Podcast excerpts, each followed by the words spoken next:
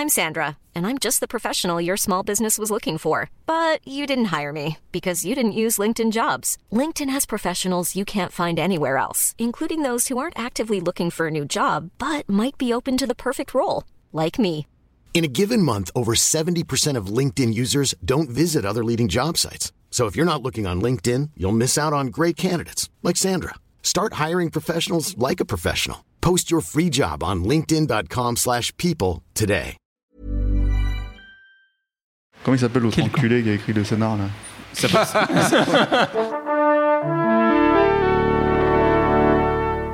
Bonjour. C'est moi Orson Welles. J'aime pas trop les voleurs et les fils de pute.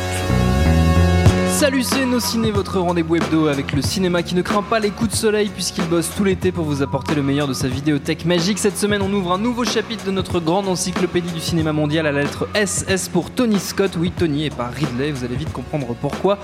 Au-delà de Top Gun et des décharges aériennes homo-érotiques de Tom Cruise et de Val Kilmer, il y a énormément à prendre dans la filmographie de ce très sous-estimé monsieur qui nous a quitté il y a trois ans tout pile et le trio qui m'accompagne ne dira certainement pas le contraire. Daniel Andreev, salut Daniel. Salut. David Honora, salut David. Salut Thomas. Et Stéphane Moïsaki, salut Stéphane. Salut Thomas. Allez, nos ciné spécial Tony Scott, quatrième numéro de notre vidéo club de l'été, c'est parti. Monde de merde. Pourquoi il a dit ça? C'est ce que je veux savoir. Moins connu, moins reconnu que son frère Ridley, réalisateur d'Alien et de Blade Runner et de tout un tas de films ratés depuis ses deux chefs-d'œuvre initiaux, Tony Scott n'aura pas été traité à la hauteur de son talent au cours de sa vie, à laquelle il a décidé lui-même de mettre un terme le 19 août 2012. Et pourtant, il y a beaucoup à dire de sa filmographie riche en grands moments de cinéma d'action. On pourrait citer Spy Game, Man on Fire, Le Fan ou encore Le Dernier Samaritain, 1991. Bruce Willis joue un détective privé au bord de la crise de nerfs qui protège l'ex-quarterback Jimmy Dix, interprété par Damon Wayans, embarqué dans un complot qui nous emmène dans les arcanes du foot américain corrompu jusqu'à la moelle. This ain't no game, Flash.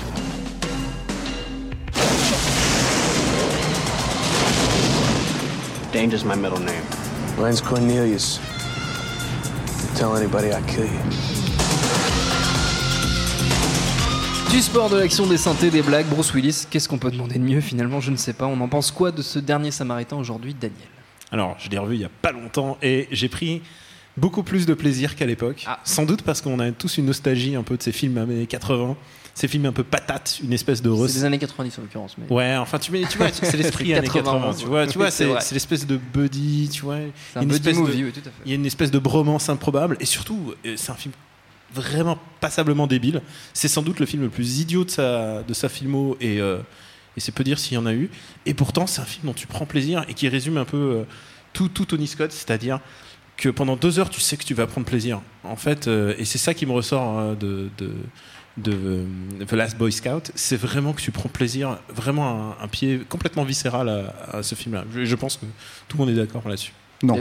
Ah, t'es- T'as pas, pas pris ton pied là-dessus? J'ai pris mon pied, mais je suis pas d'accord sur le fait que ce soit Ah. un film débile. Vas-y, Ah, c'est c'est passablement idiot quand même. Le truc, c'est que euh, j'adore le film, j'adore le film pour des raisons, pour, aussi pour Tony Scott évidemment, mais pour moi, le Dernier Samaritain, c'est surtout un, un- un scénario de Shane Black en fait, euh, tout à fait. avant toute Tout à chose. fait. quoi. Et, et ce qui est très intéressant dans la carrière de, de- de Tony Scott, c'est que c'est le premier film en fait qu'il a décidé de faire juste après Jour de tonnerre, qui est- a été euh, un bide. Euh, dans la carrière de Tony Scott, c'était censé être le fireproof hit, comme ils disent euh, aux États-Unis, en fait, chez les studios. Ça, euh, ça devait être Top Gun sur, sur des courses de NASCAR. Et le truc, c'est qu'ils ont lancé la prod sans scénar, sans rien du tout. Et, euh, et le film s'écrivait au jour le jour. euh, il tournait les scènes le lendemain. En fait, c'était Robert Town qui écrivait ça, euh, qui brodait en fait autour du truc. Et, la, phrase de Tony Scott à l'époque, c'était on pensait qu'il suffisait de montrer Tom Cruise au volant d'une bagnole avec en train de fumer un cigare et ça suffisait pour, faire un carton. Et c'est ce jour-là, en fait, quand il s'est rendu compte que le film a été un bide, qu'il a décidé de, choisir des vrais scénarios pour les films. Donc le projet suivant, c'était Le Dernier Samaritain, écrit par Shane Black, qui moi je considère comme un des meilleurs scénaristes des années 80-90 euh, aux États-Unis, dans le système hollywoodien. Et, euh, et c'est un grand scénar qui a été un peu perverti effectivement par les studios, qui a été retou- retouché euh, par Shane Black lui-même. Et c'est là où je considère que ce n'est pas un film débile, donc. Oui, mais- c'est que. Attends, attends, je, termine. Non, non, mais, euh, ce que j'entends par là, c'est que c'est le, film d'une personne qui a, qui a énormément souffert et qui l'a projeté dans son scénario. Mm. C'est un film sur la rupture de Shane Black, il, le- il le disait lui-même. Et le personnage de, de Beck, qui est, interprété par Bruce Willis, qui est une espèce de figure mythologique du privé, Du privé, remis, ouais. Remise à, voilà, à la sauce années 80-90, diffuse en fait tout, Mm. tout ce mal-être dans le film. euh, qui effectivement euh, a un peu le, on peut dire le cul entre deux chaises parce que c'est à la fois un film très fun et à la fois un film euh, très comment dire em- empreint de, de ce, ce- ce malaise du personnage quoi. Et, et c'est pas étonnant en fait que- qu'un personnage comme qu'un qu'un réalisateur comme Tony Scott s'intéresse à ce type de personnage là. Son film suivant ça sera Tour Romaine, c'est c'est pareil, c'est un film de scénariste aussi. Et je pense que c'est un film sur les films sur lesquels il a fait ses classes en tant que réalisateur, c'est-à-dire en tant que d'abord illustrateur de talent, mettre bien en scène le, le- le projet en fait, et euh, ce qui finira à mon sens plus tard par euh, s'approprier totalement le projet, mais on va y revenir je pense plus tard. Voilà. Donc, euh, David. Ouais, parce qu'effectivement, il y, a deux- il y a deux choses avec ce scénario. C'est que c'est euh, une compilation de, de scènes d'anthologie. D'ailleurs, ça commence dès le début du film avec une séquence d'ouverture qui est hallucinante hein, dans un stade de foot américain où euh, le runner-back va, va sortir un flingue et, et- et buter trois mecs avant de faire le, le touchdown et, et- et de se flinguer devant tout le monde. D'ailleurs, on comprend pas ce que cette scène vient faire là dans le reste du film, mais ça, permet de, planter l'ambiance. Et, euh, l'autre truc qui est quand même très important dans ce film, c'est Bruce Willis. Euh, je pense que très régulièrement dans la, dans, de Tony Scott, euh, finalement, c'est peut-être aussi pour ça que sa, renommée est pas si importante, c'est qu'il s'efface derrière les stars et il donne des, des écrins géniaux pour les grosses stars du cinéma d'action. Ici, c'est Bruce Willis qui venait en plus de se remettre d'un échec avec ce film dont j'oublie C'était tout. Hudson Hawk. non Hudson Hawk, ouais. Hawk, ouais, voilà. Et, euh, et en plus, C'est vrai qu'on n'y pense pas souvent à Hudson Hawk. Mais euh, Mais qui- moi qui pense, si- j'adore ce film. qui est pas si mal. ouais, ouais. je suis d'accord aussi, qui est je- totalement regardé. Je défends aussi Hudson Hawk. Et en fait, moi, je vois presque le dernier Samaritain comme un chaînon manquant euh, au milieu des Die Hard. Euh, le- notamment le personnage en fait de Bruce Willis peut assez bien s'intégrer. Ce, ce- ce- Alors c'est pas c'est pas un flic, il, a- un ancien dans- des services secrets, un ancien des services secrets, mais euh, mais ce- ce- il a un peu le côté loser, les problèmes avec sa femme. euh, Avec cette scène Euh, magnifique de tromperie quand il cherche l'amant ouais. partout dans la maison. Mm. qui est- qui est Et il a un débardeur. génial. Il a un sale. débardeur, il galère bien. À la fin, il, il est au, au milieu des voitures de, de- de flics euh, en, en héros euh, qui le, le- le calme. Et je trouve que ça fait plutôt bien le lien. Et ça permet surtout, effectivement, à, à Tony Scott de mettre en scène des scènes d'anthologie. Euh, À un moment, euh, voilà, il y a une. Enfin, faut, faut, faut revoir le film parce que c'est blindé de, de scènes incroyables. La scène et- de fin est géniale. un peu absurde. Euh, No spoiler, pas de spoiler. On spoil pas la scène de fin, on dit, on non, dit pas que on Bruce Willis gagne. On trouve sa femme et que. voilà. Vous pouvez s'y attendre. Le, le truc, c'est que c'est un film assez terminal parce que c'est même après, euh, après ce film-là, euh, je crois que c'est John McTiernan qui est carrément cité des plans entiers de- de- Ouais. du Dernier Samaritain dans la Station Hero, bon, qui était aussi écrit par Shane Black. Euh, mais moi, je le vois vraiment comme un, un premier.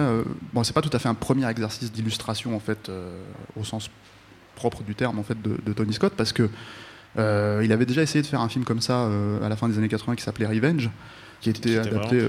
et moi, j'aime pas du tout. Ah, je moi, sais que c'est. est, Vous êtes d'accord complet. non mais en fait, c'est intéressant parce que j'ai essayé de le revoir euh, ces dernières années. Justement, il avait fait un director's cut qui était plus court que la version de, de l'époque, quoi. Et euh, moi, je trouve que ça fonctionne pas émotionnellement, alors que justement, dans le dernier Samaritain, c'est effectivement un film qui aurait pu être complètement con, si on, enfin comme tous les films hein, dans l'absolu, si justement l'aspect émotionnel du film ne fonctionnait pas. C'est-à-dire que si euh, cette histoire d'amour entre Bruce Willis et sa femme en fait n'était pas là. Et c'est tout le problème du film, c'est qu'il a été euh, euh, vrillé par les studios. Les studios lui ont dit, ont dit à Shane Black, les problèmes de Bruce Willis avec sa femme, on les a déjà dans Die Hard. Mm. Donc on veut pas les traiter, donc tu, vas, tu vas te Ouais. concentrer sur, par exemple, les problèmes de Bruce Willis et sa fille. Ce qui est euh, pas Et- forcément les passages les plus intéressants du film. Mais le, pe- le personnage de la fille est assez intéressant et, et chose à savoir, je trouve que l'actrice euh, qui joue la gamine est, est pas mal du tout. Enfin, elle, Oui, elle oui. tient- elle a des répliques, euh, euh, elle, s'est bien sentie et elle, elle s'en sort très bien. Et je pense que dans, dans un film aussi finir. de Shane Black, euh, comme Iron Man 3, il y, a, il y a toute une redite justement de ce personnage Alors, de gamin. À witty. jamais. euh, T'as Ouais. même une scène comme ça dans le- dans l'art Le- fatal en le fait. gamin avec, un peu Petit Black, witty, euh, euh, ouais. witty qui en. Bien sûr. Non mais ça c'est ça c'est une figure en fait qu'il a toujours utilisée dans son cinéma, dans son dans son écriture. Mais le, le- Mais là où, tu, là où tu as raison, c'est que c'est qu'il se fait vriller aussi par les studios et on, et on le sent vraiment. Mais c'est sa rencontre, je pense, avec Bruckheimer et, euh, et Don Simpson. Bruckheimer. Bruckheimer, pardon, et euh, Don Simpson, qui vraiment le vrille, le vrille complètement. Le dernier Samaritain, ça se trouve Alors, en c'est- c'est- DVD, VOD. Et oh, c'est moi qui parle. on continue notre balade dans Non, mais la je voulais dire c'est pas filmographie. produit par Bruckheimer. Mais hein. plus parler, quoi. c'est C'est pas c'est possible. ça qui l'a Eh, perturbé. Vas-y, ça je va, t'en prie, je te vas-y, je t'en dérange pas, ça va, ça. On continue notre balade dans la filmographie de Tony Scott. What's your problem, Kazansky? You're everyone's problem. That's because every time you go up in the air, you're unsafe.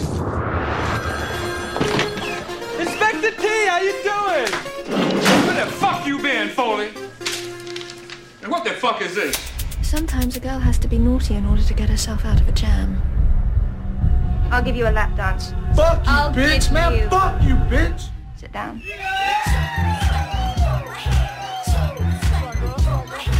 Deux ans après le dernier Samaritain, 1993, Tony Scott rattrape par le fond de la culotte un projet de film signé Quentin Tarantino baptisé True Romance. L'association entre les deux grands fauves du cinéma américain fonctionne à plein tube. True Romance reste le film culte de Tony Scott porté par le duo ravissant que forment Christian Slater et Patricia Arquette. Un couple d'amoureux embarqués dans une aventure mafieuse qui les dépasse à base de valises pleines de coke et de références à Elvis Presley.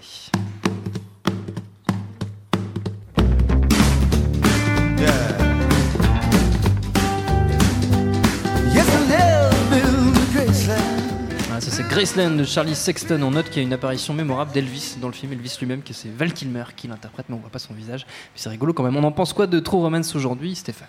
Alors tu disais que c'était un film culte, c'est vrai. Oui. C'est le, le même, je pense, le film le plus apprécié de Tony Scott. Sans doute. Mais c'est un bide. Ça a été un bide quand Ah c'est oui, sorti en salle. Personne ne l'a C'est vu. le cas de plein de films cultes quand même.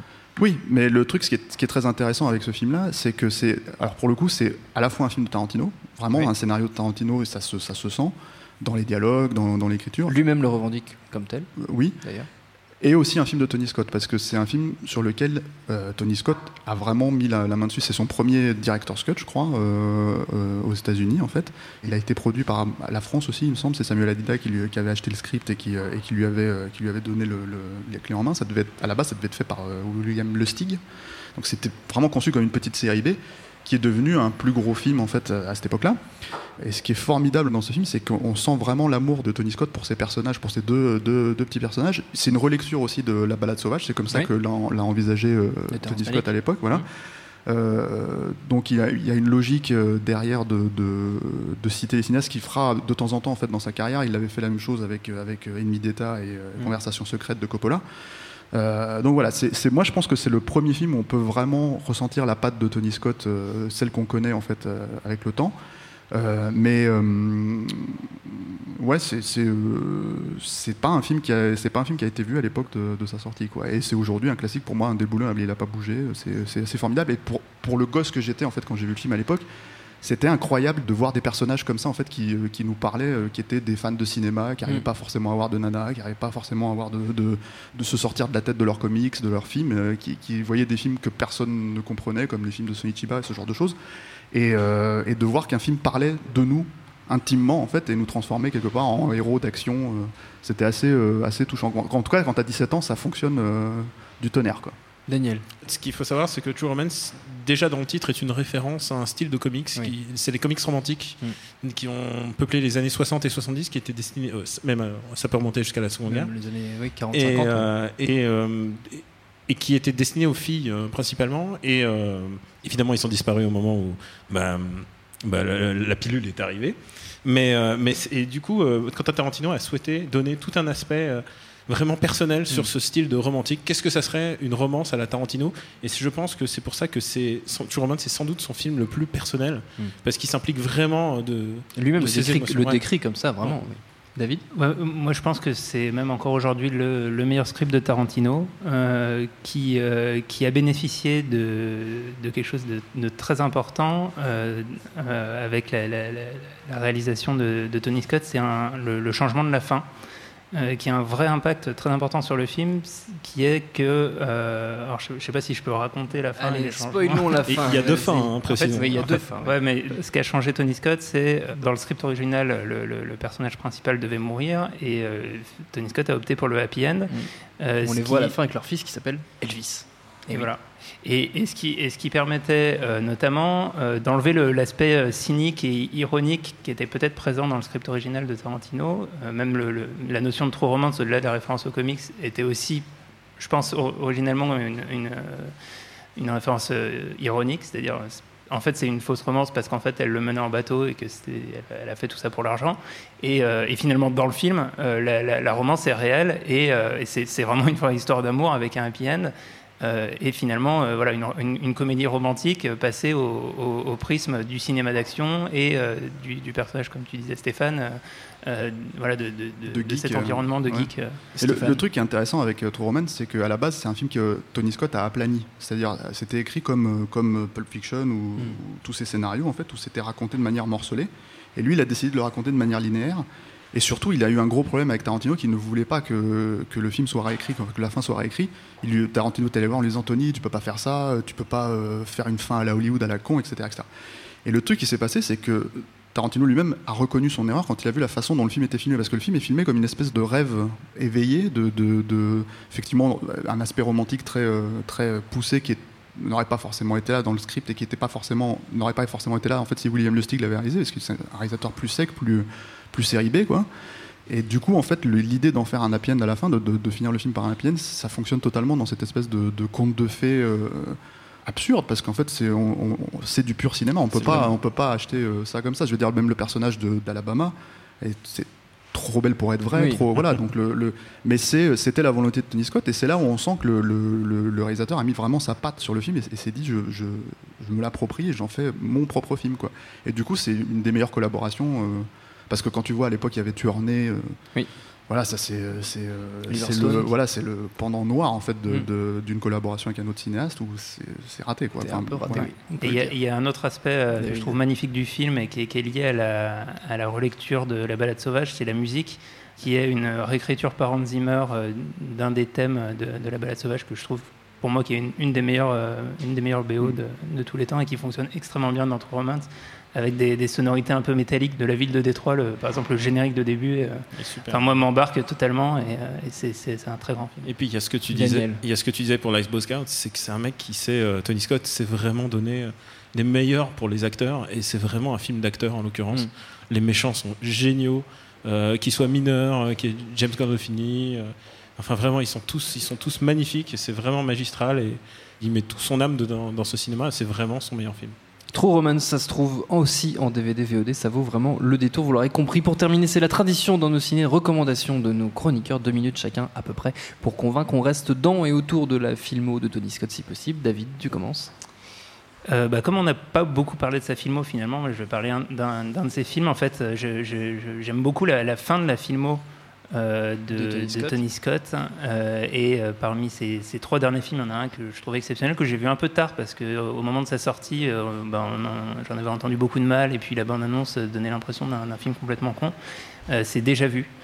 Déjà, déjà vu de, de Tony Scott, donc avec Denzel Washington, que je trouve un, un film mais vraiment magnifique sur, sur, le, sur le comment lutter contre ce qui, ce qui paraît irrémédiable, comment essayer de, de changer le, euh, voilà ce qui s'est passé et euh, voilà ça parle de cinéma c'est un grand film de mise en scène Euh, moi c'est un, un film qui résonne beaucoup aussi avec, avec une filmographie d'un cinéaste que, que, j'adore, qui est Shyamalan, et qu'on, ne verrait pas trop là-dedans, mais, mais voilà, c'est un film que je recommande vraiment énormément. Stéphane Moi, je vais recommander le- son premier film, The Hunger.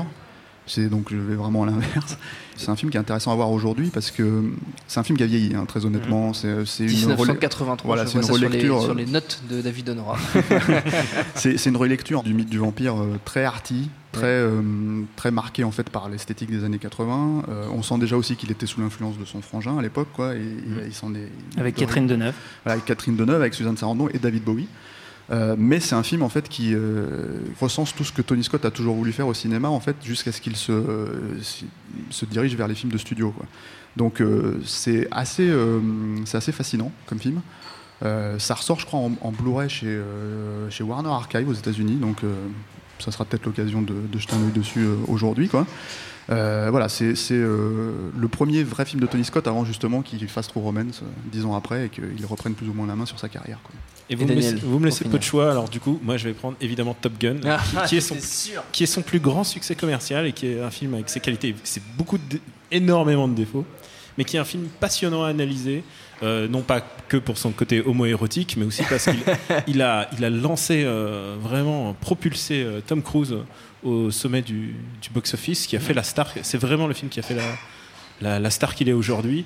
C'est un film absolu bah, qui, qui écrit déjà le- les premières lignes du military porn euh, que Michael Bay euh, que Michael Bay suivra.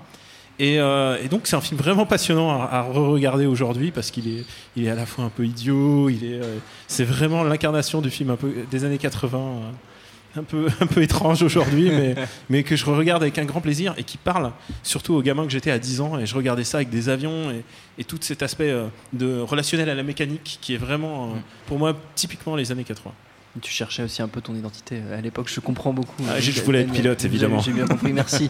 merci à tous les trois, notre temps est écoulé. Merci à Sébastien Salis, à la technique, à Pierre Chaffanjon pour les petits extraits, autant qu'au public pour l'accueil. Prochain Nos Ciné, on conclura notre série d'été avec une spéciale Carpenter. D'ici là, vous nous retrouvez un peu partout sur le net, SoundCloud, Mixcloud, YouTube, Facebook, Twitter. On s'appelle Nos Ciné à chaque fois. N'hésitez pas à écouter nos précédentes émissions sur William Friedkin, sur De Palmas, sur Christopher Lee. Laissez-nous des petits messages, ça nous fait toujours plaisir. En attendant, on vous dit à la semaine prochaine.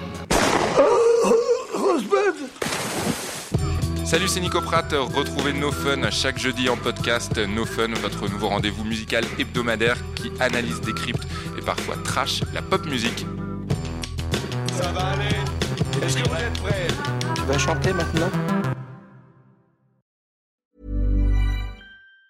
Even on a budget, quality is non-negotiable. That's why Quince is the place to score high-end essentials at 50 to 80% less than similar brands. Get your hands on buttery soft cashmere sweaters from just 60 bucks, Italian leather jackets, and so much more. And the best part about Quince, they exclusively partner with factories committed to safe, ethical, and responsible manufacturing. Elevate your style without the elevated price tag with Quince. Go to quince.com slash upgrade for free shipping and 365-day returns.